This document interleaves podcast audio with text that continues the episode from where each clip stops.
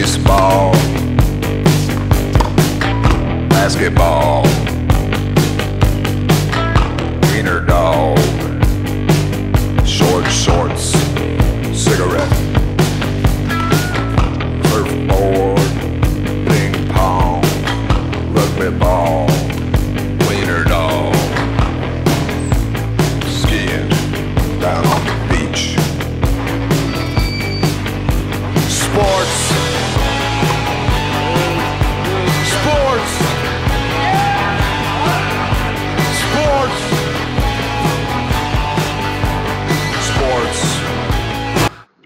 Welcome, welcome, welcome to the Fantasy Keeper League pod.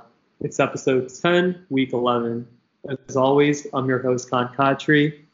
Joined to my left, as usual, it's Mikael Huchimara. Hey, everyone.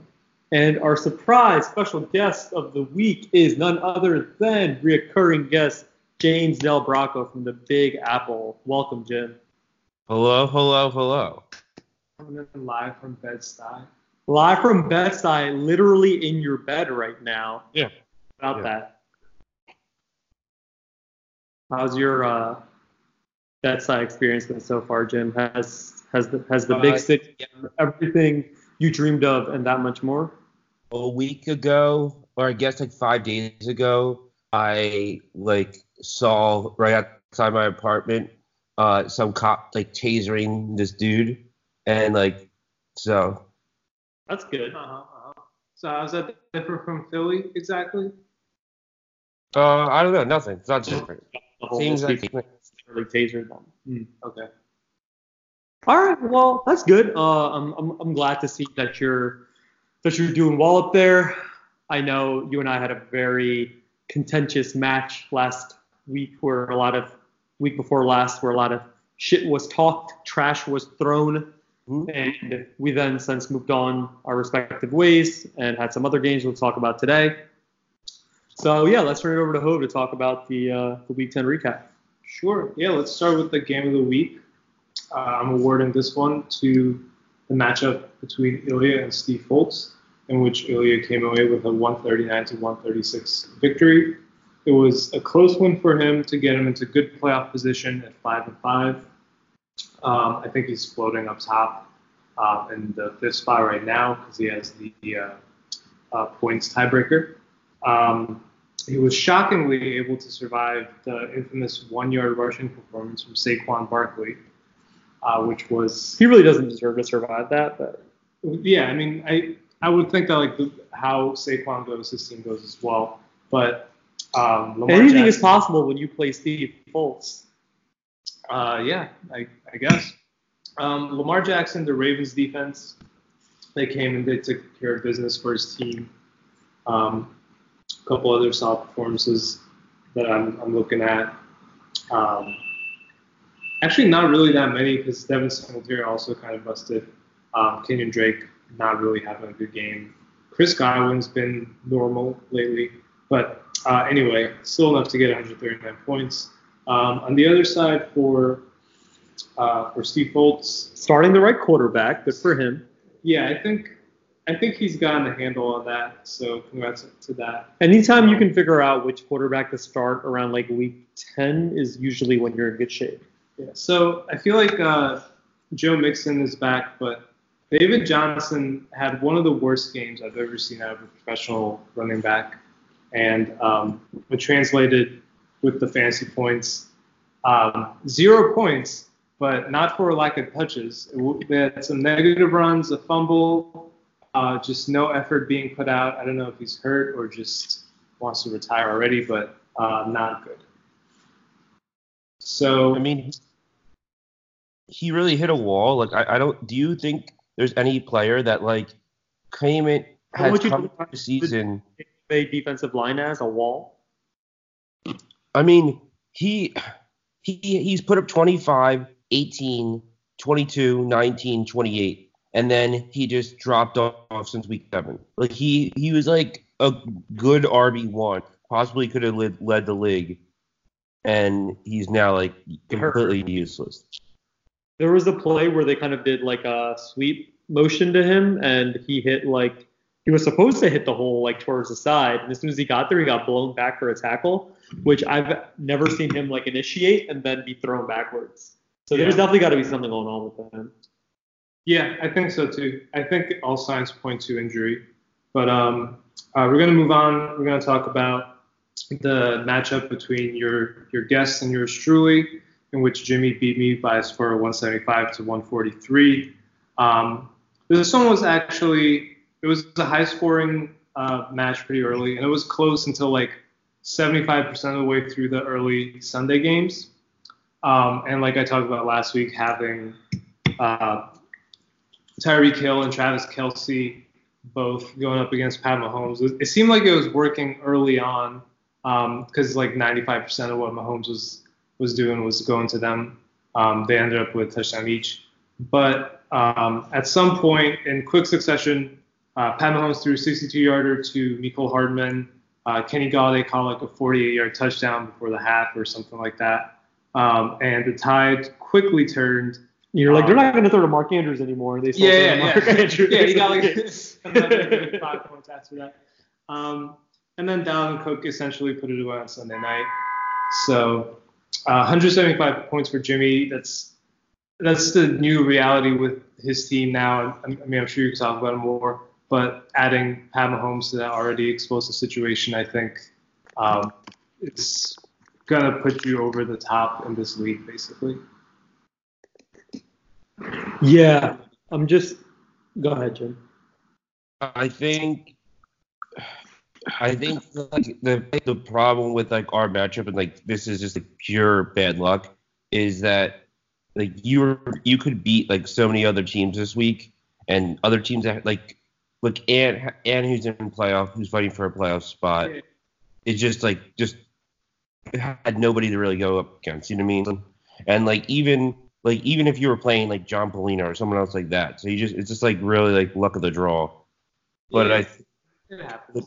No players like even James Samuels even Samuels didn't do terrible for you. So I feel like it's just like you can't do you can't really do anything about it. I'm gonna have to interrupt you because I have a line specifically for him. I kept saying if you need someone to turn like fifteen touches into thirty yards, that's Jalen Samuels. He's your man. Um, I'm I'm like ecstatic that James Conner is back and playing tomorrow because that means I could get this bum off of my team, get the stink off of it, um, finally move on with players that want him more. But um, yeah, we can talk about the luck of the draw later regard regarding um, the matchups rest of the way. Um, but for now, we're going to move on. Uh, we want to talk about uh, Mishi and John Paulino's game, in which Mishi won one forty-nine and one thirty-three. Um, the biggest surprise is probably Ryan Tannehill doubling up Drew Brees. Um, that is probably a surprise going more towards Drew Brees scoring eleven points against the Falcons. Uh, I don't think anyone saw that coming. Um, and... On top of that, one of the strangest occurrences that happened this season, Cooper Kupp was held to zero points despite playing the whole game, uh, which, I mean, I don't know. I, I think Cooper Kupp averages like nine targets a game, and he hasn't had a game with like fewer than.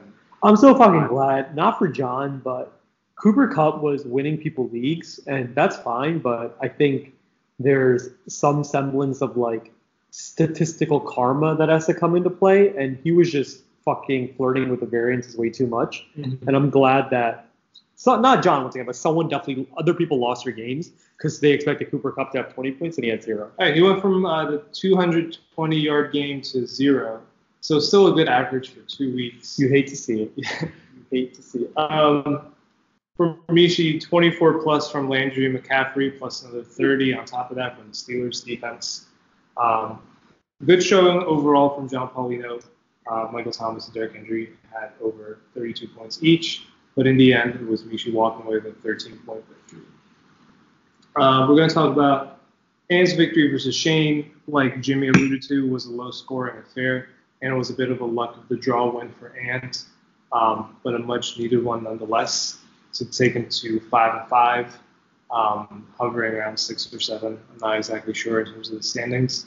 Um, Nothing really impressive from his team besides Ronald Jones with a twenty-two-point performance.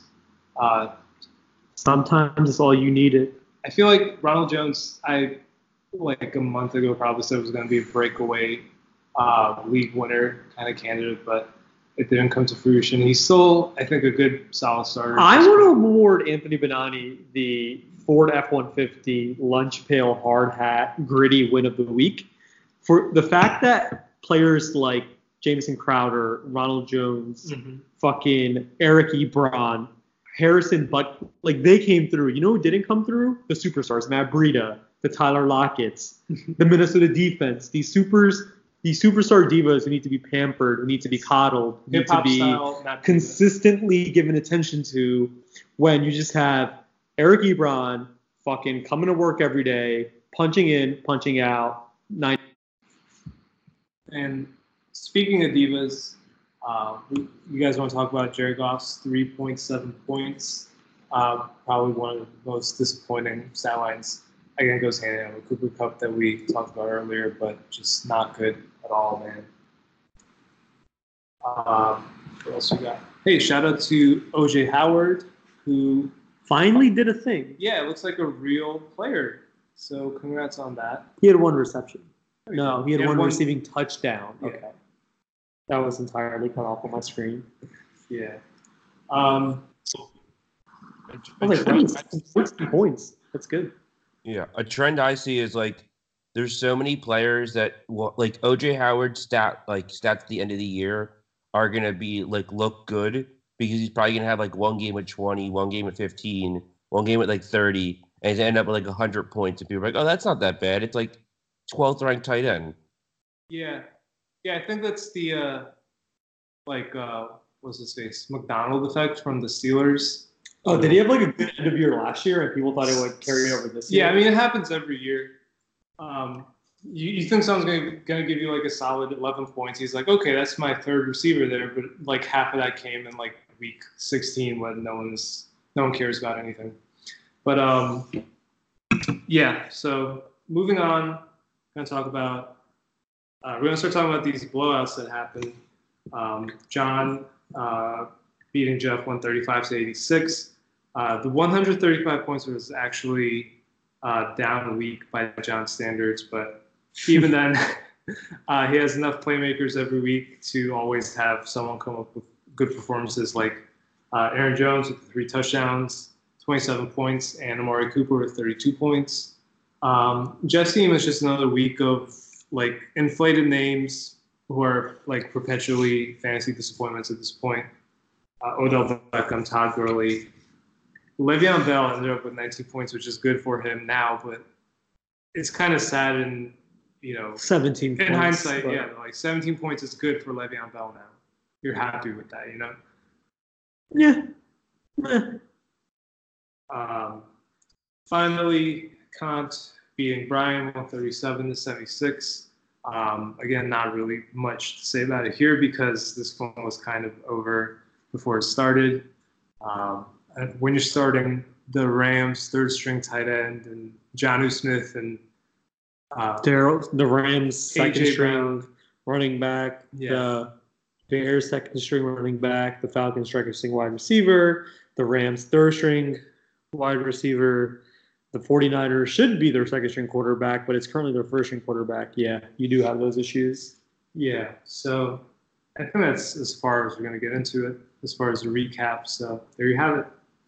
Yeah, that was quick. That was fast. That didn't deserve that much time because you have this many blowouts, you don't get talked about that much. So if you want your team to have more content and this medium do better, Brian, I think I'm, I'm Shane, I'm kind of um, encouraging Jeff, people still starting uh, players, like they don't have any empty spots come game time.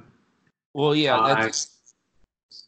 Oh yeah, I would like fight someone if they if they if we were fucking recording like an hour and a half podcast and motherfuckers couldn't take twenty seconds to put a tight end in, yeah, I will show up to your place of employment and complain. File a complaint. All right, we're going to keep moving on ahead with a bunch of different topics. So the next one, I think we want to talk about the forecast for this upcoming week. I know there's a lot of like playoff impl- implications and other things to talk about. We have a separate segment for that entirely. that we'll kind of uh, jump into after the fact. Um, but bef- before we do that, we'll talk about the forecast, uh, and we'll kick it off with my matchup against Steve Foltz, because I want to talk about it the least. I am the fourth seed going up against the eleventh seed. He is two and eight, seven and three. It's my record. I am projected to win most likely. I just wanted to kind of look at this matchup and then ask you guys like a couple like quick hitting questions and then kind of move on to the next one. Uh-huh. So in uh-huh. terms of Matt Stafford and Dak Prescott, um, are you guys giving the win to either one, or is it a wash? Both. I'm Both. giving the win to one who's probably going to play, which is Dak Prescott. I don't think Matt Stafford's going to play. All right, pretend it's okay. Fine. Dak, Dak, even if it's James, like it's Dak all the way.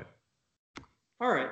Uh, we have David Moore, Julian Edelman, and possibly Marvin Jones Junior Definitely him going up against Michael Gallup, Allen Robinson. Yeah, it's your team. uh, in terms of just like a wide receiver advantage, in terms of just having the flexibility and optionality of being able to start depending on matchups, is there a clear-cut winner in this case? Um, oh. That would depend on Allen Robinson. If Allen Robinson has a, if you think Allen Robinson's gonna have a good game or a potential, I guess Trubisky. He plays in Chicago. Uh, yeah, that's that's that's the issue. It's like they're just not. But I still think I like Gallup a lot. Okay. Uh, moving, did you, yeah, already answered. Uh, moving on ahead to the running back situation, which I think is a little bit more of a meatier matchup that we can kind of discuss a little bit more about. Ezekiel Elliott, David Montgomery going up against the three-headed monster of Josh Jacobs, David Johnson, um, and Joe Mixon. And it's very interesting because if you would have told someone before the – Jim, can you still hear me? Yeah, I can still hear you. Uh, I don't know why he uh, messaged me that and ruined the sanctity of this podcast. But if you're going to compare – I'm bringing it down. That's fair. Thank you for being the uh, the heckler at, in our side to make sure that our production value is consistently like pushing ahead without any disruptions. Mm-hmm. Um, if you told someone before the season started that they would be responsible for having David Johnson on their team, Joe Mixon on their team, and definitely like the next best like young running back superstar, mm-hmm. you think they'd be in pretty good shape. Yeah, that's not what happened to uh, Fultz. Yeah, we need to do a retrospective on this team because I keep saying like, oh, he's a punchy one and seven. He's a punchy, what is he now, two and eight? yeah. um, we've been saying he's punchy while he's getting his ass fucking beat the fuck down, stabbed, but just shot, last, but just last week, gagged, he scored blindfolded, and left in an alley. Just last week, he scored one hundred thirty-six points. But it's, yeah, I mean, Joe Mixon, he's maybe finally good. Like getting better, he's been awful start of the year. David Johnson, like Jimmy said, like is on a very fast downhill slope. He's injured slash just doesn't care anymore. Um, Josh Jacobs is uh, amazing. I have to go back and see what I said about it at the start of the year, where I said I would have picked certain couple of guys over him. I don't remember who, but I, I'm thinking probably that's like wrong now because he's been very, very good. So so good. Um, all right, so you guys. Say that again, Jim. Sorry. Fultz has as many points against him as Mishi has points for, like they scored. Like I think people you like, underestimate like how much because Fultz didn't have games where he was playing John or me when we were putting up like one seventy, one eighty. He had consistently like one fifty games. Like he was going against people where like even if he put up one thirty, like last week he would have just lost. Like, I think, I don't think his team is as bad as people are putting it out to be. Like, no, I think there's a few teams that are worse. Yeah, I feel like I've given his team the proper amount of respect in terms of saying, like, he's in most matchups when we do the, the forecasts. Anyways, speaking of respect, who are you giving the win to? Um, I mean, actually, I, I, I took... Like we're talking about in the next segment, I sat down and went through these matchups, and I, I give the edge to you. So um, that's what I'm going to stick with for the sake of consistency. James. Uh, upset of the week. Fultz beats Kant, and Kant scores less than one hundred points. Oh, wow. All right. I cannot wait for me to forget that you ever said that and not uh, rub it back in your face again. Like, can I, can I just ask what... I'll give you guys dinners. Can I just ask what combination of things you expect to happen that will lead to Kant scoring under one hundred points? Yeah, so I think I, I think David Montgomery busts. I think Mar- Marvin Jones Junior is a quiet day. I think Jameis and I think Michael Gallup and Dak Prescott hook up for two long touchdown passes. Uh, and I don't think David Johnson actually plays. And I think he puts in Courtland Sutton, and Sutton has like a, a good deep a deep ball, and that's how he that's how he does it. All right. So yeah, I don't think Matt Stafford's going to play. First of all, if he doesn't, that means your other option is James. Oh, Winston. Sorry, I'm definitely playing Jameis Winston against uh, the Saints, New Orleans. Yeah, that's not a good matchup though. It's a great matchup. He played. I mean, no, it's a bad matchup for any quarterback. For Jameis Winston, it's a perfect matchup. He put up twenty-two points against him last time. He thrives in situations of the ninety-nine percent of the time he creates that adversity himself, but the one percent of the time when he goes up against divisional, amazing superstar defenses, he somehow surprises beyond belief. Okay. And I think that's what's going to happen again this weekend. We'll see. We'll see. All right. So moving on ahead to the next matchup, we have our guest. I know we usually go, you know, one way or the other, but I decided to talk about me first. You just have to go to me uh, first. We have, uh, because it's fucking, look at this fucking matchup. It's Jim versus Brian. Right now, Yahoo has Jim at an eight. Well, Brian needs to put a kicker in, but I don't think it's really going to change many things. He, he has Jim at an eighty-seven percent win percentage, which is higher than, yeah. I feel like you said you saw one like a while ago that was pretty high. This is definitely the highest one that I've seen. Um, oh, yeah, he, Brian's gonna get double though, no doubt about it. Right, and I, I was l- like looking for things that there were to kind of talk about between these matchups in terms of like, you know, Jim has obviously this very hardy stacked squad, top to bottom. Pat Mahomes, Kenny Golladay, Keenan Allen, uh, Devontae Adams. On, he's on a bye, but like this is wide receiver. Then like on the running back side, like Cook, Kamara, Andrews is a tight end, Hopkins another fucking wide receiver. Very, very, um, it's not a chink in that armor necessarily.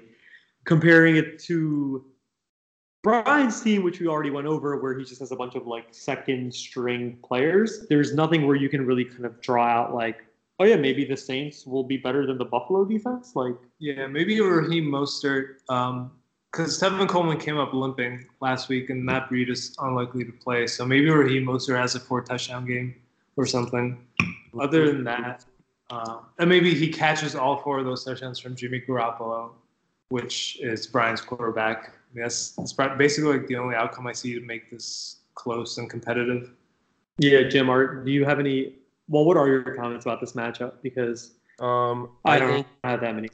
I think everyone should go to Dalvin Cook's Twitter and spend the thirty-three dollars and thirty-three cents to buy a shirt of his uh with him as a, it's like his head, like a cartoon character, the chef hat, and it goes towards uh feeding hungry families. That's all I had to say. Is there some kind of like tagline about like a cook in the kitchen or not? No, it's the chef's hat on. Like kiss the chef. Mm-hmm. I guess it's pretty telling. His name is fucking Cook. All yeah. Right, so we're rewarding the win to Jim, I would imagine. Yeah. I think Jim is awarding the win to Jim, I would also imagine. Yeah, of course. And we're going to move right on along to the next matchup between Ilya and Anthony Benani. We have a pretty decent matchup. I know it doesn't look like that on paper, but it definitely is when Ant actually gets a chance to put his uh, starters in. Ilya is going to have Lamar Jackson going up against Phil- Phillip Rivers on the wide receiver end. Ilya is going to have Chris Godwin, Tyler Boyd, maybe Robbie Anderson, going up against Jamison Crowder, maybe N'Keal Harry. What? And that's really it. There's nothing really else to say about the wide receiver situation for Ant right now. Going on to running backs. And by the way, waivers went through earlier this morning, not tomorrow morning. Uh, going back to running backs, Devin Singletary and Kenny Drake for Ilya versus Matt Breida and Eric Ebron, uh, not Eric Ebron, Ronald Jones for Ant. I think that's the one matchup I would feel okay giving to Ant just based on what could possibly happen. I don't know what your thoughts on that are. Man, I, yeah, I mean, regardless who's the starter for the Cardinals and running back, they're playing the 49ers, so I don't think anyone's going to do that well. Nope. But the flip side of that is Matt Breida, I don't think, is going to play. Yeah, I was going to say, he's not going to. James White, James White actually is. Spot. So James White, you could basically pencil him in for like twelve points. Um, Devin Singletary might go off against uh, Dolphins. That's my – that's not concerned. That's my, like, line of thinking here. I think I would give the edge to um, Ilya, who's fostered kind of a reliable group of running backs as the season has gone on. Um, and it's really coming to fruition now, with the exception of, of course, Saquon Barkley having one rushing yard last week. Yeah, and then you get these matchups where, like, the output scoring can be low, and in that case, it favors the person who has Lamar Jackson on their team, who's capable of forty points. So there's just too many things lining up in mm-hmm. Ilya's favor. Mm-hmm. Jim, do you have any uh, – what do you think, Ben, looking at this matchup? I think James White and Sanders will be in a dump-off game where you're going to have, like, them get, like, six receptions, like forty-five yards, and a touchdown, and that was going to lift Ant over uh, over Ilya. Well, yeah, yeah. I think uh, Patriots is likely to catch like a sixty-yarder, than like a hundred dump offs. I just love how Ilya refuses to drop Josh Gordon from his team. Yeah, he just fucking. I've just never seen someone just reserve oh, need, a fucking to, spot on their bench. We need to talk about this trade that fell through with me and Ilya because he got too high on the weed brown and he did finish yeah. it before. The are you gonna Are you gonna actually reveal the trade? No, I'm not gonna reveal the trade. But okay. It it. Would you like to yell at Jim for not approving it? Yeah, I feel like it's really unfair, Jim. Like he's literally smoking weed right now in front yeah, of him. I didn't forget. To play, but he refuses to. to put it through, because he's he's the Evo Morales of this league, basically. Yeah. A hard dictator who needs to be run out of town. But I digress. Um, I don't I don't remember what we were talking about. Miles Sanders and James White. So I have a question for you guys. Do you okay. think Ant will be? Do you think Ant didn't do his pickups because he was too distracted doing F forty-five with the misses? Dude, what is F forty-five? It's the king like of wrestling, like, like uh, I guess, like hit type workout thing. Like, you ever oh, see stuff of that? Was Ant, is Ant just out here in like Orange Theory, fucking getting his uh, pump he's on? Like, he's in the King of Prussia area with Allie. They do the the the uh, F forty-five. We should all do that. We're one time. Gonna have all- the fittest. We're gonna have the fittest fucking twelve-man roster ever. We should do six-on-six football. Yeah. Are you including me in that? Yeah. Goddamn, dude. I can't get up without my head getting lightheaded. That's fine. One fucking concussion from Jim and your head will be exactly in the right spot. Dude, Jim, I haven't seen him from the head down in like a year, but he probably has.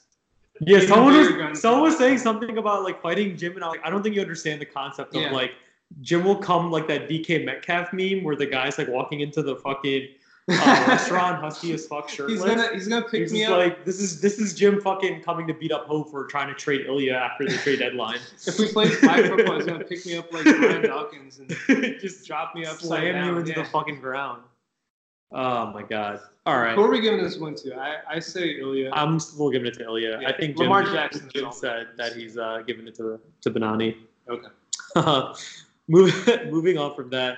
We're going to talk about uh, Jeff versus Shane, which is a pivotal matchup in the sense, like, I think there's a couple teams in, like, that middle tier of league standings we'll talk about that really need to get some of these wins, Jeff being one of them. Yeah. So he's facing off against Shane, which for the time being seems like a pretty even matchup. Yeah. We're going to have Matt Ryan go up against Tom Brady on the receiver side. It, uh, Jeff is able to throw out there Chark, um, Odell Beckham. He's probably not going to start anyone else versus Juju Schuster um, and Marquise Brown on Shane's side. On the running back end, we have Eckler and Bell versus Mack and Hunt, plus Jeff has Gurley on the flex. And then finally, Shane was able to pick up the Falcons' next two-week starter, Brian Hill, um, yeah. uh, for, for the time being. So I think the quarterback thing is kind of like one word that I don't really care about that. I think the wide receivers are really interesting because you have like a volatile group in Chark, Odell now, Juju definitely, and Brown. Mm-hmm. So in terms of like who do you give the advantage to, what you thinking over there? Uh, well, D J Chark is the greatest receiver to ever race the field, which is the only reason why he would fetch the trading price of Patrick Mahomes. So I would give the edge there. Okay. To Jeff. He should far eclipse any output from, oh, yeah, a, he's basically like from a pedestrian yeah. Odell Beckham or anything else. Okay, got yeah, it. for got sure. It, got it, got it. Okay. What about you, Jim? Uh, well, I think that since Chark has Nick Foles back in the back under center, he's going to put up forty points, but it's still not going to be enough for uh, for Jeff to beat Shane. Damn, that was quite a twist because I thought you were going to definitely get the, the, the win too. No, but uh, but but honestly, my thoughts are this is like dead close because you have one like young receiver going up against um, what I guess a good matchup. Uh, and D J Chark and Marquise Brown versus two like uh, disappointing receivers in Odell Beckham and Juju Smith-Schuster um, going head to head. So it's, I think this is as close as it can get, but um, I would give the edge to Jeff. I think. Okay, uh, I think the running back battle is a little bit more interesting. They're both for the time being going to start three of them: uh, Eckler, Bell, and Gurley versus Mack, Hunt, and Hill. Really weird matchup. Um, like obviously Bell and Gurley are like are and Mack are the mainstays, but Kareem Hunt in like a secondary role, Hill as a backup, um, Eckler as that like secondary role. It's a very like interesting mishmash of like running backs coming together with like yeah. I'm definitely seeing a wide range of kind of outcomes, especially for someone like Hill, especially for someone like Gurley who could have zero points, you could have like twenty points. Mm-hmm, mm-hmm. I'm still personally gonna give the edge to Jeff just because he has like Bell and Gurley getting like that volume. Well, I mean, I don't want to turn on Gurley because I feel like I've been defending him all year, but I'm finally ready to just say that he's he sucks now. Um, because oh yeah, he's he, not good. He's definitely not good. He only he he was basically not in the game in the quarter. Um, he oh, but he still had nineteen carries, huh? Well, he oh, had twelve, twelve, carries, twelve carries, and he had ten before that. He, he definitely gets a volume. Like, it's eighteen, ten, twelve. Like, it's there. So, it's yeah, it's what I'm saying. Like, he had twelve carries for seventy-two yards, but no catches and no touchdowns. So, he, like, he like he can do all three of those things. He just hasn't put all those three things together once this year, which is extremely frustrating. Oh, yeah. I'm fully expecting Todd Gurley positive game script games to influence his outcome, not necessarily his, like, actual, like, skill set. So, so you're you giving wanna, it to uh, you want Jeff? An answer for me? Um, no, I I think his his over bloated star players are going to continue to disappoint. uh, I think I'm ready for some fresh Brian Hill action. All right, yeah. all right. Well, well, Carolina is really bad against the run. Um, the Falcons they're not going to phone, phone it in. They're like the uh, Steve Foltz of the N F L. So mm.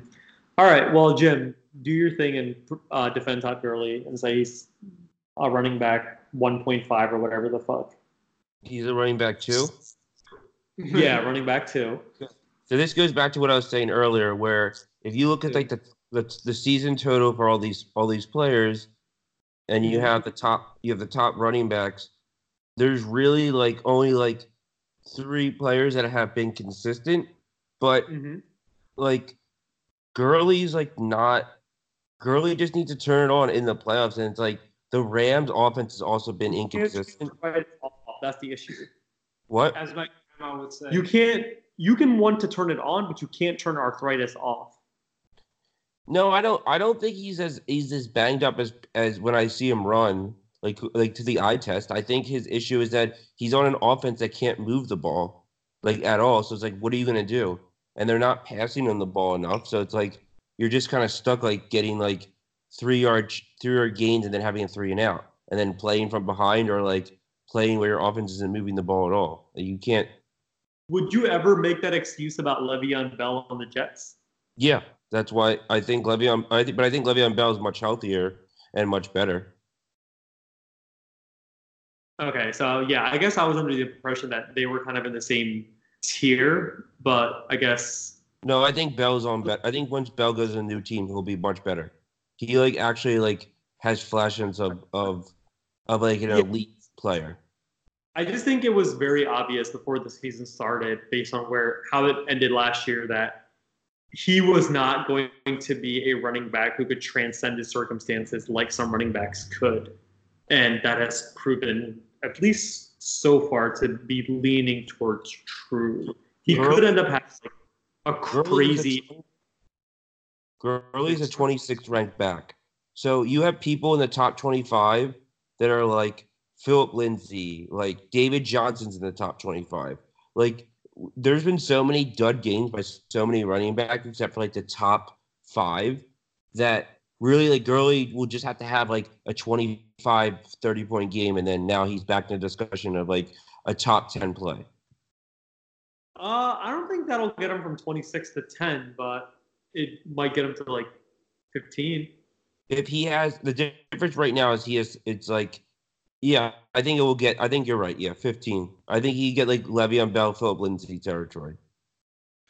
Yeah. I think just based on everything, I'm still giving uh, the, the edge overall to Shane just based on the volume thing. It sounds I mean, like Hove, Hove is not, Jim is. Um, well, wait, wait, I, uh, yeah, I don't want to contradict myself. When I was doing my, my, uh, predictions for the rest of the season, I gave Jeff a win here. So I think it's close, but yeah, I mean, I guess Jeff's names do win out. As much as I love Brian Hill, I mean, I got to give it to Jeff. Does Jeff play Mishi at the, any point this season? Um, no. Maybe. Fuck. No. Never mind. I was hoping that Jeff could play Curtis Samuel against Mishi and beat him for the player that he dropped.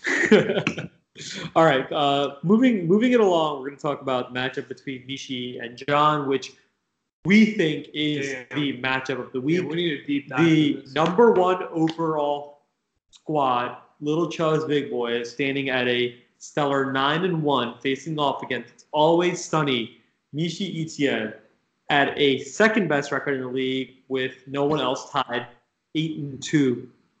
Uh, the quarterback matchup. Not the greatest one, but there might be something below the surface. Uh, John has Derek Carr starting, and Mishi has Deshaun Watson. Can we talk about how having both Aaron Rodgers and Russell Wilson, David Carr, drop another? Hey man, he, he had this he had the strategy. He was he was going for um, completion, and he wanted to be able to have the best starters week in and week out, and yeah. that's why you're starting. His meticulous draft planning could not account for this the overlap yeah. week between the two. I mean, not that it matters. He's a number one overall pick, and a loss really isn't going to get him to a place where he's scared of losing that first round bye. Yeah, we just got to pick our spots. Yeah, to make fun of him. But yeah. So that, that's definitely that's definitely a good one. Well, he also traded his, both of his tight ends, and now Austin Hooper's out for a month. Yes, yes. I live for this shit. It's amazing. He's gonna be out, I think, a month, right? Yeah. Yeah. He's like, Travis Kelce. You got the, I mean, I would. That's not something I would have done, and would have uh, regretted it afterwards. So yeah, I guess that's that's exactly what happened. What happened there with, with that? Uh, the rest of the matchups, really quickly, just going through the wide receivers. Uh, John has Mike Evans and Julio Jones and Amari Cooper going up against Stephon Diggs for Mishi, Jarvis Landry, and Terry McLaurin. While that is like a battle of like heavyweights, like six like top-tier-esque wide receivers, I unfortunately do have to give the edge to John there. Um, I just think that having Julio, Mike Evans, and Amari Cooper, one of those dudes is going to go off for like thirty plus, and yeah. that's going to be the difference. Uh, yeah, I agree, but I think it will be – I think he'll get enough from Jarvis Landry, Stephon Diggs, Uh, maybe Terry McLaurin, de- yeah, t- okay. depending on how you feel about the Jets defense, which seems like reinvigorated. Um, I, I feel like there'll be enough to, yeah, to keep it close. Jim, what are you thinking about this battle of the Titans? Uh, I think it's going to come down to, can John get enough points from whoever sub- whoever he's like having as tight end right now? Because... Which is I no think one. That's going to be such a close game that he's going to need like six to eight points. And that's hard to find off the waivers. Right. So I, I'm gonna I'm gonna give it to I'm gonna give it to Mishi in a close one. Yeah. And then going on to the running backs, Mishi is starting Christian McCaffrey and Mark Ingram against John, who's going to have Nick Chubb and James Conner. Once again, the best laid plans run awry when Aaron Jones is on a bye and James mm-hmm. Conner is like kind of teetering in terms of his performance the last few games. As as in, uh, hasn't been playing. Yeah, kind of teetering by the. Uh... Well, I mean, like twenty-five zero zero. He's he's he's averaging eight points a game, just over. Uh, I am giving that matchup to Nishi, um, and I actually think that's going to be the difference in this game. I think the difference in running back points is going to be what uh, separates the two. Oh, yeah. Yeah, Nishi has a clear advantage. Um, I don't – Nick Chubb, he did pretty well with Kareem Hunt back in the mix, but I think they're going to mix it up even more. Oh, it's going to keep going down. He's not going to get those thirty-point yeah. weeks anymore. It's going to lead to some more volatility from him. He might end up with, like, seven or eight points. Kareem Hunt has been fucking stewing on the side. What, what was it, domestic violence? What did he do? He kicked a woman outside when the elevator. Right. Exactly. So, Jim, imagine you're the kind of guy that's um, likely to kick a woman. I might begin my domestic violence. Right. But just imagine, like, you're that kind of guy. And this fucking archaic, patriarchal, white, cracker, pasty league, from his perspective, your perspective, not mine or anyone else's, is telling you you can't play ten games. The only thing you want to do is get back on that field and fucking run people over. I think Kareem Hunt is hitting these games with, like, the force of, like, ten thousand. Yeah, yeah. Like, fucking... ten thousand domestic abusers, like, uniting in their passion. And I think that's going to play itself on the field. And unfortunately for John Hurt, Nick Chubb's volume. The force of ten thousand guys punching a hole through the wall at the same time. The force of, like, ten thousand dads fucking slamming a glass ceramic, a ceramic plate against the wall after Ben Simmons bricks the plate. and, and his wife, like, yeah. their wives, they kind of, like, shudder because yeah. they're like, oh, fuck. Just silent. Clean it up. Yeah. You know, straight upstairs. Um, do you She's think... Like, finish, like, their homework. Sorry, guys. Okay, so do you think Julio... So he has Julio Jones, he has Austin Hooper, and he has... um, and he has Nick Chubb. Do you There's think at a certain point, like, during the playoffs, or maybe sooner, like, is Austin Hooper done for the season? Because what do the Falcons have to play for, and why injure a tight end for two weeks? Like, yeah. why... Leo Jones. Football's the only sport where it's like there's no uh, linearity to any of these, like, injuries. It'll be like, oh, this person's, like, progressing. It's like Deshaun Jackson is now out for the season because he yeah. opted for season-ending surgery, and it could be the same for, like, Hooper's, like, up left the game on, like, a random, like, brush with a player, and it's like he is now diagnosed with lymphoma. And so, okay, he's just not going to be available for, for for the rest of the league. So yeah, that that's definitely something that could happen. Yeah.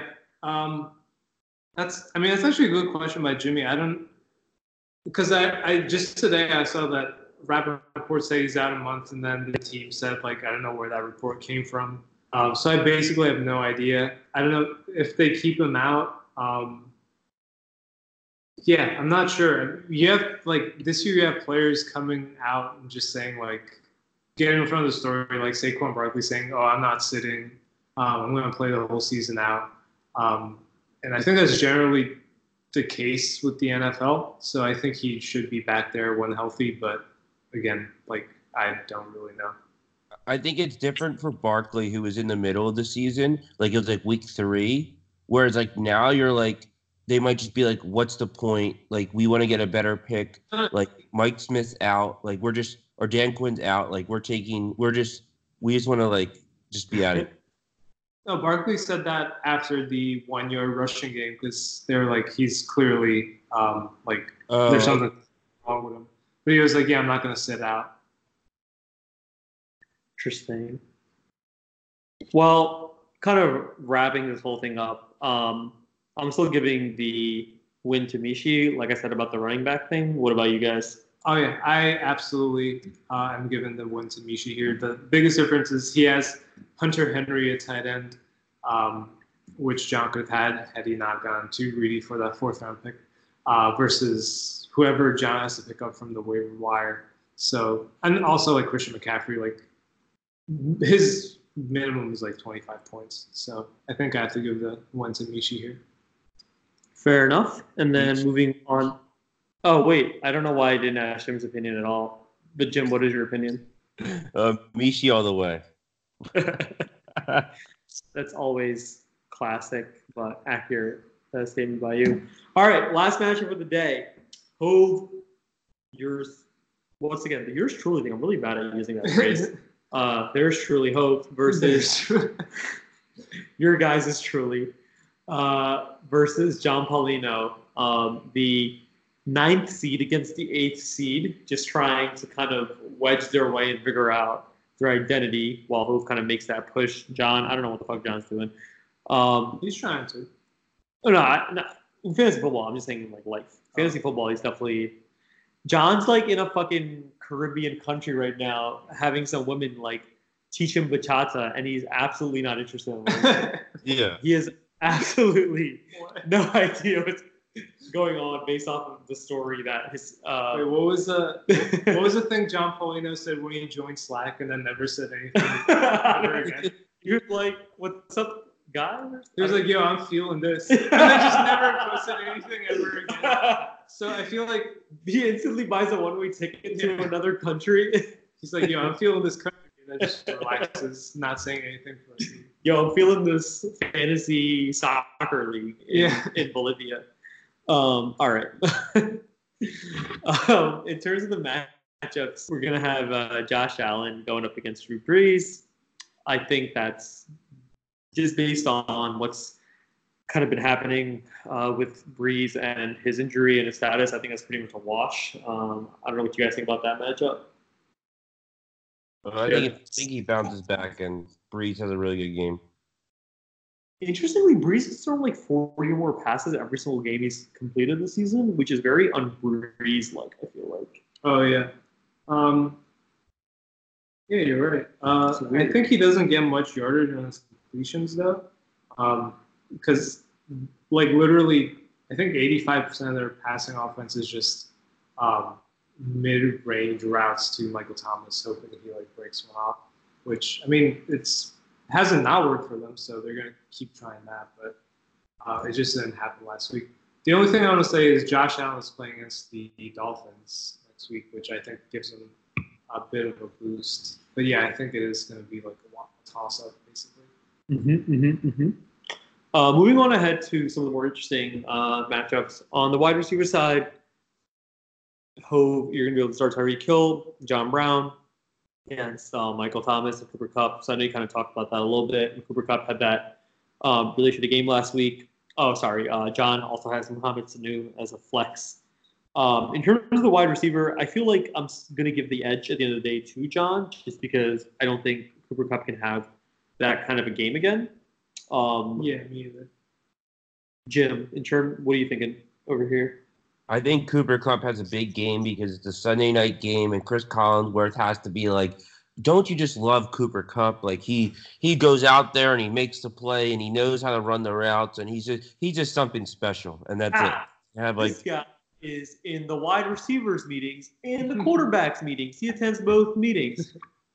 Do you know how much fucking gr- – no, I, I so fucking hate on Michael your, so much. Uh, your opinion doesn't change if I substitute – a healthy Adam Thielen with John Brown, does it?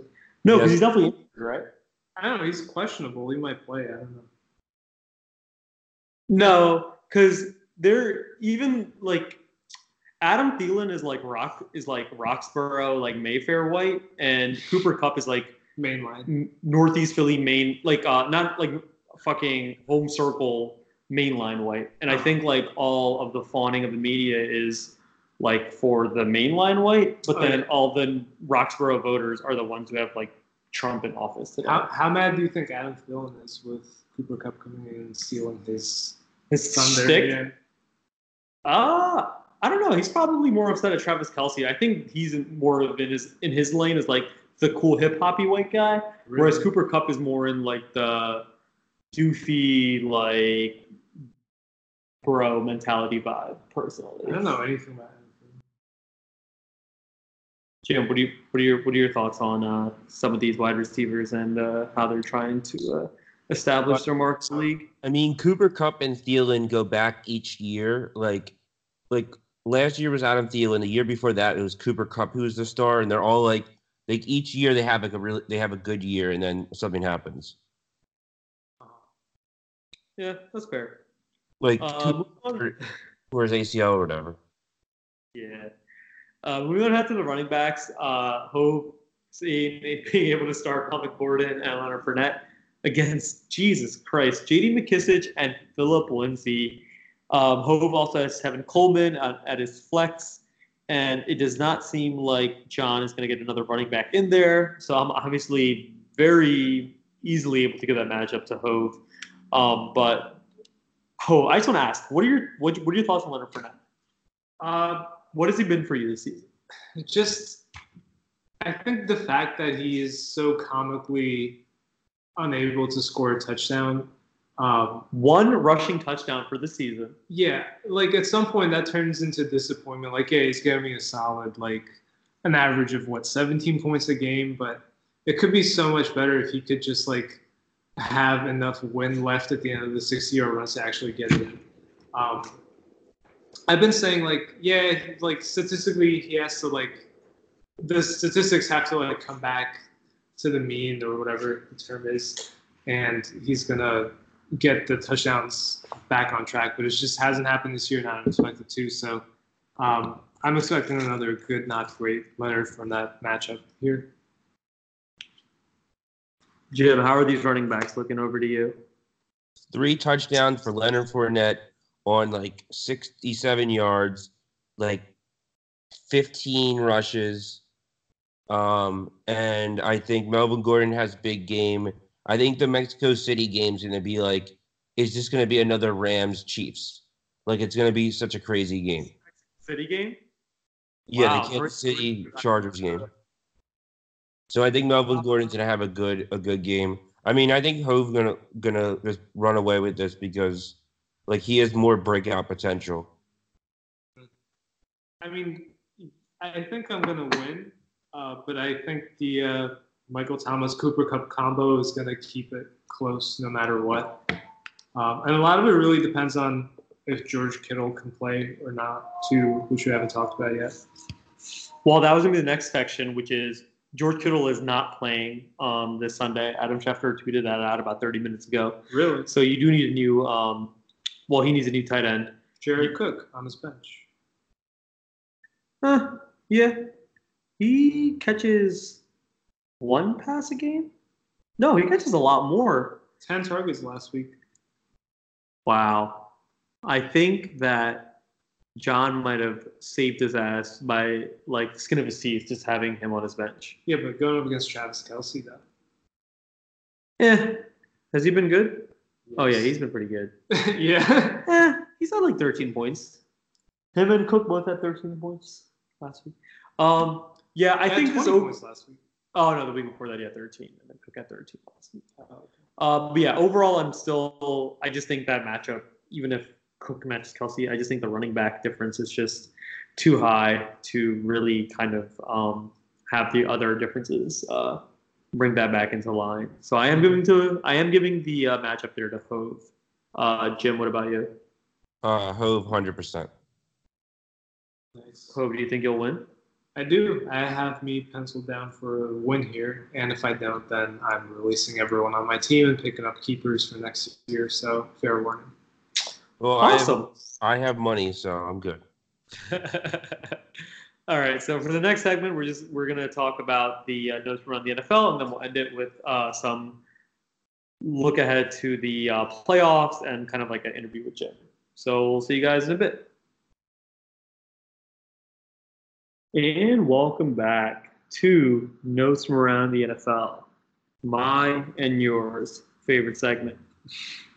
The number one story that's circulating the airwaves is imp- no, just kidding. Colin Kaepernick was just invited to a workout by the N F L this upcoming Saturday for the teams ahead of the Sunday games. And some of the backstory around this is apparently Colin Kaepernick had no idea that the N F L wanted to do the workout on Saturday, and they notified him pretty like last minute, seventy-two hours in advance, and he asked for a deferment till Wednesday when I think the other kind of workouts happen. Uh-huh. And they were very uh, forcefully were like, no, you have to do it on Saturday, which is the day before all the teams are playing in their Sunday games, which means a lot of G Ms and head coaches don't necessarily have time to think about that. And now there's some kind of rumors or some like reports coming out where initially the N F L said they would promise a list of teams that are going to be present at the workouts ahead of time to Kaepernick's side of uh, the equation, but then the N F L said they never did, and now people are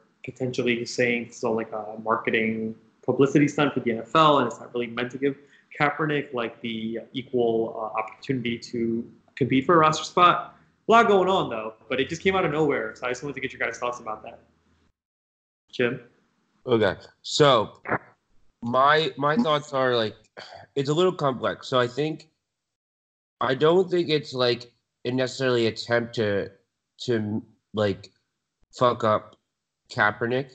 I think it's more the N F L was like, no, we need to do it with less fanfare. We can't have like any, we can't have that much media time because things will start to like unravel and like there'll be a narrative built. This way, they're like, oh, it happens this Saturday. It's only like seventy-two hours. It's not much time in the media. They can hide it behind all these other big things that are going on. And then they can just be like, well, we gave them a shot and that's it. And then the teams can decide to do what they want to do. But I don't think the N F L is like setting them up for failure. I just think they're setting them up so they don't have to deal with like a whole round of, of media talk for a week straight. Yeah, I mean, I don't think the N F L wants to talk about Colin Kaepernick anymore. Like, all, in fact, like all the kneeling stuff just seems like it kind of went away, and they're kind of glad that no one really talks about it anymore. But um, I guess, I don't know, my question is like, why would they just uh, re, uh, reinstigate any kind of contact with Kaepernick in the first place if they don't really want to like talk to him or be associated with him anymore? I think enough teams reach out to them and being like, listen, man, you're going to fucking make me go out there with fucking Sam Darnold as my quarterback again. Like we need, we need some fucking options out here, man. Fucking. There's three Allens starting for the teams in the N F L right now. There should be like one Kaepernick. Fucking Sean McVay's like, bro, you got Jared Goff as my starting quarterback. You think I can really fucking make it through the rest of the season like this? I think that's a release for so the N F L like, to have these. It's like workouts. The coaches want him, but the front offices slash owners just don't. Is that what it is? Oh no, no. I think like the front office. I think there's some front offices that also like have inquired, have been inquiring, and I think it's been built. It's been building up like for, for some time, and I think things have finally hit ahead like in the most injury-filled part of the N F L season, yeah, where the N F L has enough pressure mounted on it to be like, oh, fuck, like, fine, we'll give you guys, like, your demands. But then they also don't want, in N F L fashion, they could have just done the thing that they should have done and had it on Wednesday with all the other workouts. It would have just kind of, like, it would have yeah. definitely been a story, but it would have been a part of the whole story. But their insistence on trying to control the narrative, their insistence on trying to make things only happen within the confines of what they see appropriate, in their infinite wisdom, decided to move it to Saturday because they thought it would be like a quicker media blitz. Instead, this is going to be a much bigger story than it should have initially have been a big story regardless. Okay. Um, no, I think I think it's I think Jay-Z is is behind the whole thing. Like I think I think one of those things that they talked about was like how He's to behind, improve, like Roger Goodell holding his coattails, like literally, but. I don't know if he's doing anything else besides that. No, no, I, I don't think he pushed for anything. I think they kind of were like, oh, like, what good work? And J- they probably bounced around that idea of like, well, why don't you give Kaepernick a workout? Like, what could happen? And then they took it and were like, okay, let's do it in the best way for us possible so that we don't reveal that, like, oh, no, this guy can still play. And we kind yeah. of fucked him for three years. Yeah. So, yeah, it'll be uh, very interesting what happens on Saturday, what happens in the coming weeks. I'm sure this is not the end of the story. It's probably just the beginning. Um, going on to the next topic, uh, Jim, after last week's games, and after, apparently because you haven't heard the last podcast because of your fucking uh, protest against us, who are your top three M V P candidates as of today? For, for like, the actual the N F L? Correct. Uh, uh Christian McCaffrey, um, De- definitely. Uh, Russell Wilson. And uh, I'm going to say Dalvin Cook. Oh, wow. So that's never going to happen because running backs are never considered for the M V P. Yeah, if you're going to pick a running back, you're, it's one hundred percent Christian, Christian McCaffrey, McCaffrey automatically. So there's no point in really adding any other running back to that list. Yeah, who's the second best quarterback worthy of M V P consideration this league this year to you after Russ? I mean, I don't know. Like, Rodgers is going to – well, Lamar Jackson's obviously like a M V P candidate. But to me, I think I think Dalvin Cook – like, it depends on what these games are, because I do think, like, I would put I put Lamar Jackson over Russell Wilson, mm-hmm. of, of anything. But I, I think that, like, it's going to start to, like, really, like, I think Dalvin Cook's M V P, like, candidate's going to really go the next, these next, like, five weeks. Like, I'm big, I'm high on that. He's going to, like, really, like, impact the Vikings' playoff chances. That's fair.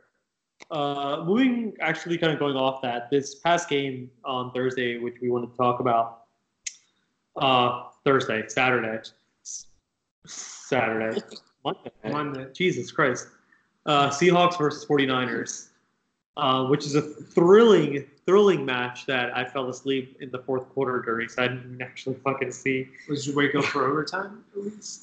No, I woke up at like eight a.m. Tuesday. to see that the Seahawks had won. Uh, but yeah, it was a crazy game. Uh, very like defensive, like minded initially.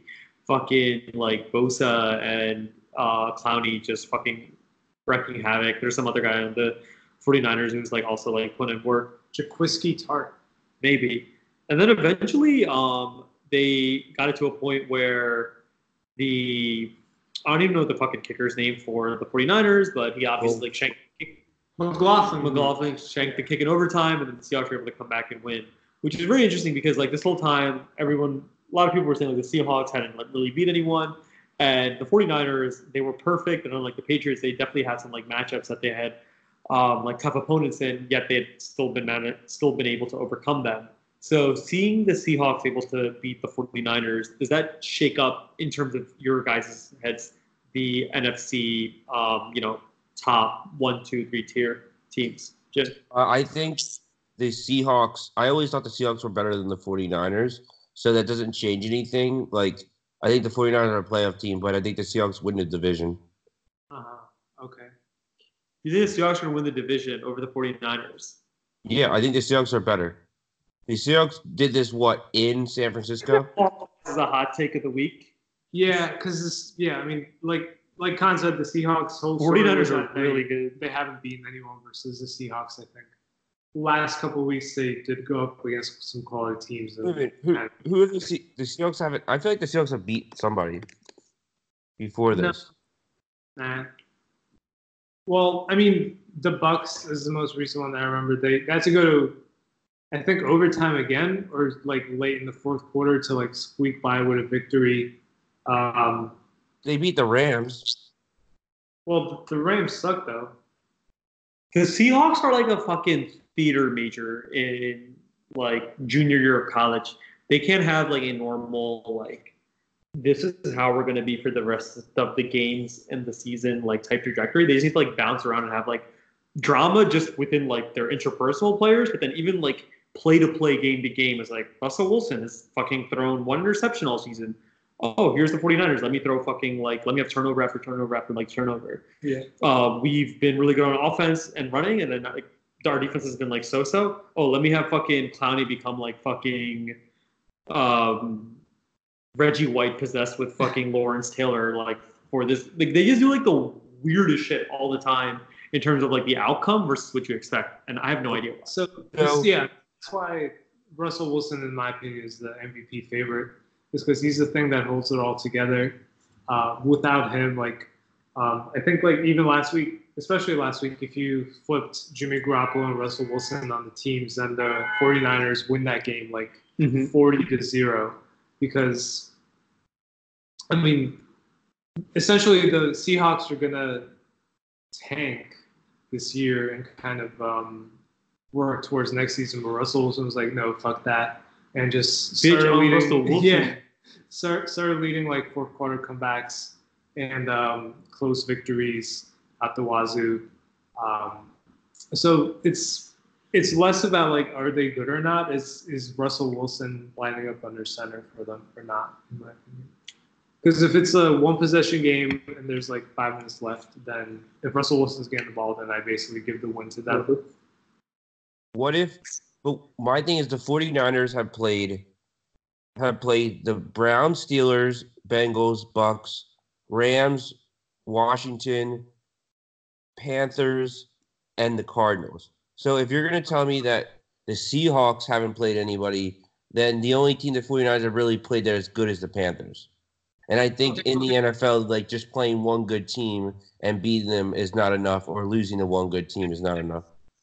But I think it's fair because it's fair to say that the 49ers are better because they have handily won their games versus the Seahawks have squeaked by because of Russell Wilson. Hey, look, um, the Chargers, the Chargers, like, like I think, I think like football doesn't matter if you handily win or you win by three points or whatever, you know, like a win's a win. And at the end of the year, like it's going to come down to just who won those close games. Like that means the Seahawks are never out of it. Whereas like, I don't know if Jimmy Garoppolo is able to win close games. So if their defense doesn't carry them, what's going to happen? Yeah, I don't either. That's why I think uh, – then I say this – oh, yeah, yeah, okay. No, I mean, that's fair. I don't think that takes away from where the 49ers find themselves, which is the large majority of the time not in a position to have that one score game. Yeah, I think that the – yeah, the Niners' best thing going for them is that they don't put Jimmy Garoppolo in those situations. And then, yeah, we'll see if other defenses in the uh, playoffs can kind of match that and get him in that position. Uh, all right, so that was kind of the comings and goings of the N F L this week. Not a lot of too ridiculous stories. I mean, I know, like, the Cleveland Browns, even though they won, they were kind of pretty fucking bad.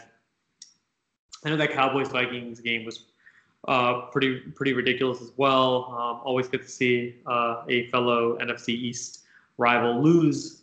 But besides that, there really wasn't like anything really popping off. So yeah. that I think now is the time in this lifespan of this podcast to start talking a little bit uh, more in depth about playoffs. And for that, I wanted to turn it over to Hove to go through some of the predictions we're all thinking of. Uh, yeah, so we had... We have three weeks left, which means that we have kind of more or less a clear picture of who is trying to make the playoffs, who's trying to get the uh, bye weeks, and so on. So we essentially wanted to put forth two questions and form two predictions around them. Um, number one, who gets the byes, and number two, out of the five, five and five and four and six teams, which two of those end up making the playoffs. So for the first question, uh, who gets the buys? The candidates are John at nine and one, Mishi at eight and two, uh, Jimmy at seven and three, and Cotton seven and three. So both of my co-hosts this week are in that mix, so I'm sure I'll hear their thoughts about it. Um, we already went through the Week eleven uh, forecast. I think we said everyone wins or is likely to win Week eleven except for John. Um, but I went ahead and looked forward to Week twelve. Um, and, I mean, I guess I should mention that as I was making this, I kind of expected more head-to-head matchups between the four candidates that I mentioned. But besides um, – besides, well, no, besides uh, Mishi playing John this week, there's no head-to-head matchups between those four for the rest of the season. Um, and week twelve is kind of, um, it's actually kind of um, predictable because everyone in week twelve of those candidates plays uh, easy matchups across the board. So um, I basically, I think uh, it's likely that all those four candidates win in week twelve. The only potentially close matchup is um, Jimmy going, going up against John Paulino. But I think even then, I'm comfortable comfortable enough to give uh, Jimmy the win there. So I'm just going to say that everyone wins, uh, wins Week twelve, which leads us to uh, Week thirteen. And the standings are John at ten and two, Mishi at ten and two, Jimmy at nine and three, um, and Cotton ninety-three. John and Jimmy have the points tiebreakers, so they're first and third, respectively. Um, and in week thirteen, also, everyone plays potential playoff hopefuls, except for Jimmy, who plays, like we mentioned, Steve Foltz, who puts forth a formidable team every week, despite being, uh, what is it, like two and eight now? So, um, I guess as I was planning this out, I was kind of thinking of more um, exciting ways for us to go down. But um, the boring prediction is that basically everyone wins week thirteen as well, and that the uh, standings stay the same. But um, if we were to get Ooh, fun with it, yeah. we can say that, for instance, John is roughly a twenty-point favorite versus Paulino. Mishi in week thirteen. Uh, Mishi is roughly a ten-point favorite versus Ilya. Jimmy is roughly a thirty-point favorite versus Steve Foltz. And Kant is roughly a five-point favorite versus Jack. Ooh, so there you go. My fun prediction is that Mishi and Kant both lose that week because they have um, two of the smaller favorite uh, numbers. And Jimmy sneaks into the second slot due to the points tiebreaker lead over Mishi. Yeah. So, uh, sorry, Mishi, you're going to have to play in round one. Um, but I think it's it's the reward for uh, all the points that Jimmy has uh, collected over the over the weeks, because I think he's in second place with that right now. Um, and it's only going to get better, again, with like Pat Mahomes on his team. Yeah, I mean, he's ten points ahead of me, so it's not like he's necessarily second, like twelve points. Second. Yeah, yeah, but that was mostly before like Pat Mahomes on the team. That was yeah, and and Alvin Kamara was injured. Like I haven't had the, this full team. This will be the first week. This won't even be the first week yet. Week thirteen will be the first week where I have my full team. Like I can choose any player I want. Yeah, yeah, I was looking. Um, I was looking at the team by team matchups. Um, that week thirteen matchup you have versus uh, Steve Foltz, basically like two or three guys on your bench that can be starters for everyone else. Um, so I was basically like, there's like you're just gonna pick the best guy and or based on matchups um, and kind of based on that get a pretty comfortable win. So, um, yeah. Um, you say comfortable like a fucking serial killer. Comfortable, by the way. Comfortable. Yeah. Um, Man. I think there's some downside to having really good players because you don't actually know who to start. Like, and I'm hoping that Jim finds himself in a situation where it's like Keenan Allen versus like Adams or someone, and he just like starts the wrong guy who ends up like having an eight-point game. And I hope that happens like week fifteen. Except you were saying that was a virtue for you like two weeks ago. No, I said it's a virtue for me when you're doing it from people you don't expect it from. But when you have that additional pressure on you, you have to like succeed. Because if you don't, you've like def- definitively fucked up. Yeah, I don't think Jimmy's fine though because he has uh, just like raw force. Like he has thirty-five yeah. points at his quarterback position, basically locked in. Yeah, there's no holes like really yeah. in the. It's. I'm hoping that, like, you need that to happen, like, two to three other times for this right. motherfucker to right. lose. Uh, yeah, I mean, I, I think that is exactly what will happen. Um, ye- I want to, yeah, I want to talk a little more about the second prediction, which is um, we have five teams. Would that- you have predicted I would have rolled this J as well as I did during the During the interview? That was, nice That's, I was amazed. Yeah. All right, sorry, continue. Uh, what was I saying? Yeah, we have five teams that are currently battling to be the fifth and sixth seeds. Um, three of them are five and five, two of them are four and six. It's uh, Ilya, Jeff, Antonani, John Paulino, and myself. Um, so those are the candidates. And looking at their schedules respectively, I give... I basically assigned a win or loss um, based on my guess of what's most likely to happen. So Ilya is going to get a win, a win, and a loss going forward, which will take him to seven and six for the season. And um, basically lock him into that fifth spot, because Jeff, I see him winning this week, but then losing the next two matchups, which would take him to six and seven. Um, and I have going uh, loss, loss, win, which also puts him at six and seven. Uh, John Paulino, I looked at his schedule going forward, and it is a pretty brutal one. I have him winning, I have him losing the next three games. Um, let me pull up who he's playing real quick, because he has a good team, so it's for him to lose like three straight. Yeah, he's playing me, he's playing Jimmy, and then he's playing John. So I think we all agreed that I am the favorite to win this week. Mm-hmm. And then going up against Jimmy and John is going to be pretty brutal, week twelve and thirteen. So I went down for three losses, which drops him to four and nine and out of the picture completely. And as for myself, I have me winning against John Paulino, losing to uh, John week twelve, and then winning week thirteen versus Shane, which puts me at six and seven. So you're going to have three, six, and seven teams, um, where the tiebreaker is, of course, the points. And um, right now, Jeff has a, a slim four-point lead over me for the points tiebreaker. But I think the fact that um, my team has more con- like consistent points providers like Tyreek Hill and Leonard Fournette, I think I will overtake that meager four-point lead and take the points tiebreaker and make the sixth spot with a six and seven record. Calling your fucking shot. I like it, Hov. I didn't I didn't want to be like, yeah, it's me, I'm the sixth seed, but that's just the way the schedule looks. I can't help it. Fair enough.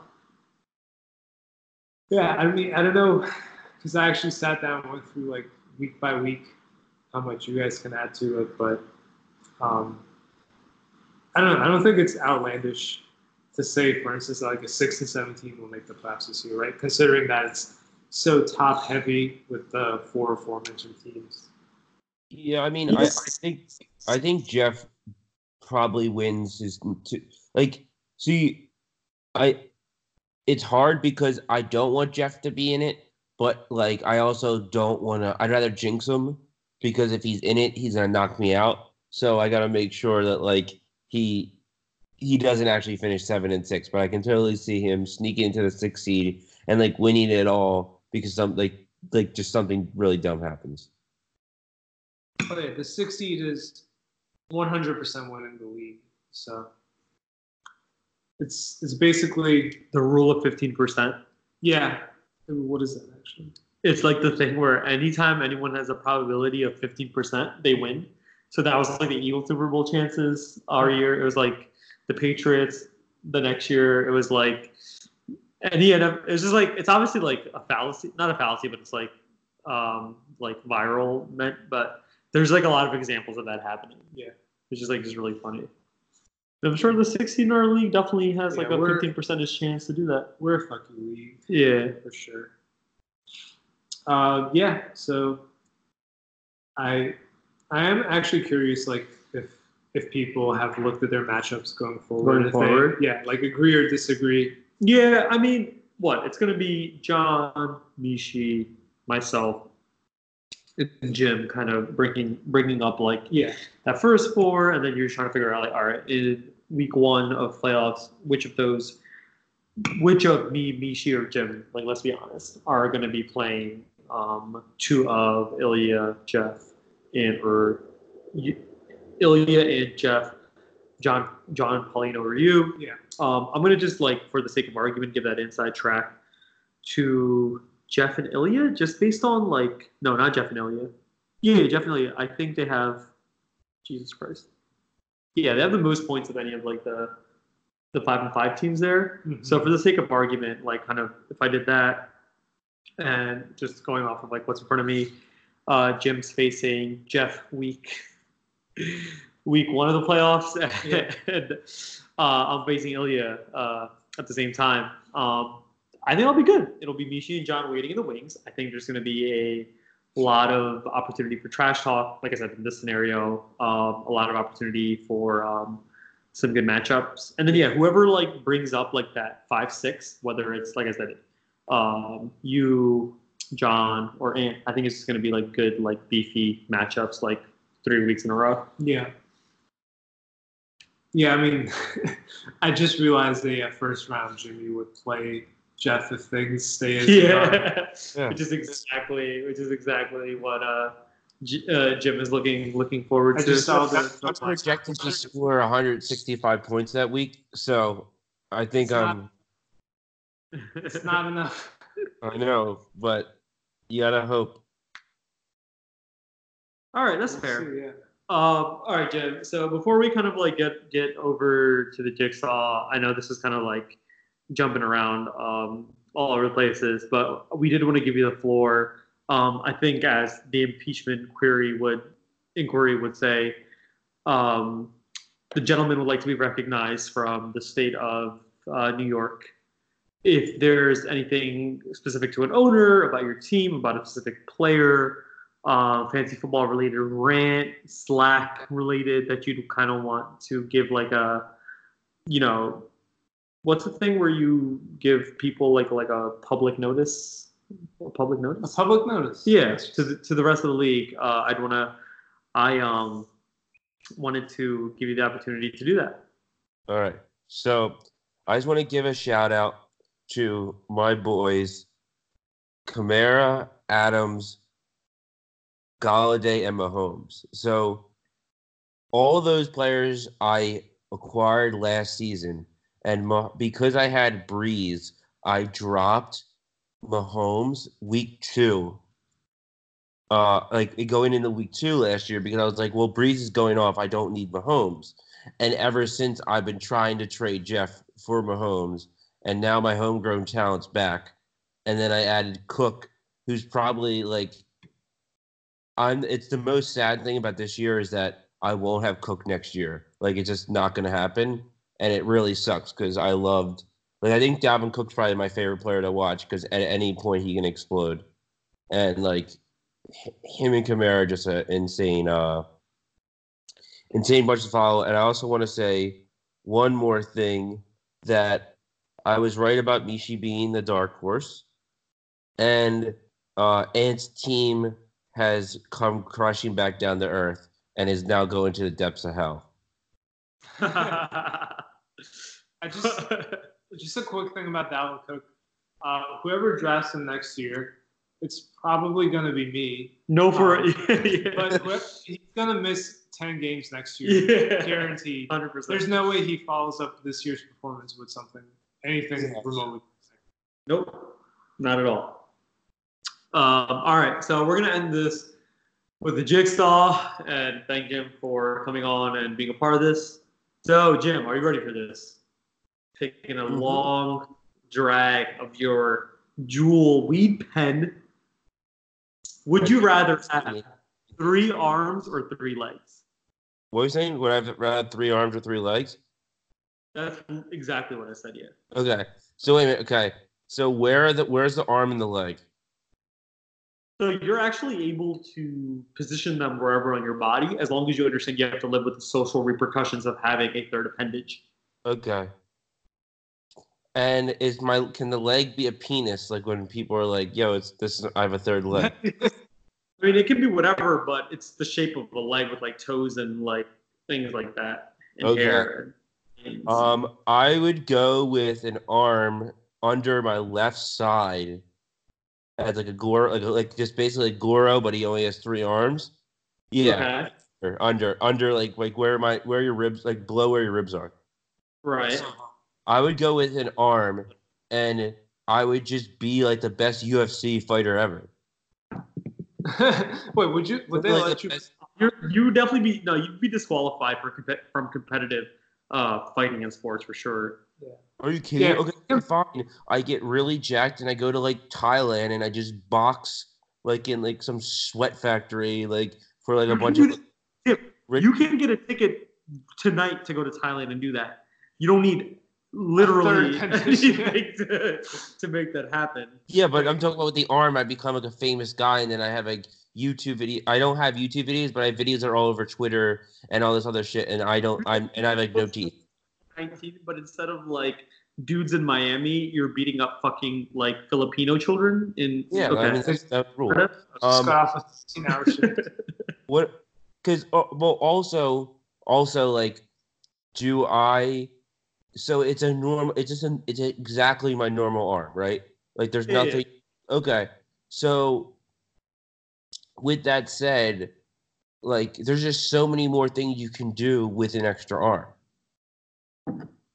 Okay. I just feel like there's so many things you can do with an extra. I feel like you can, like, climb a building with, not a building, but, like, having, like, a three-way, like, pincer-like action, you can really get some, like, leverage. What are the benefits of a third leg? Because I don't think anyone would pick that up. Well, the, you can squat more, so. Yeah, you'd be the best soccer player in existence. Mm. But that's about it. You can, can just... kind of like a horse. Can I just say something that's like the very last thing we say on this podcast, and then we're just like, okay, bye? Sure. Take the third arm, put it on your back so that you can give yourself a reach around. That's it. Mm, that's fair. Well, thank you everyone for joining us today. Thank you, Jim, for thank being you for that. No problem. Special recurring guest. Um, as always, rest in peace, Hugh Dane. Rest in peace, Sean Witherspoon. Rest in peace, Bernie Mac. Rest in peace, Bernie Mac. We'll see you guys next week. Bye. Bye. All right.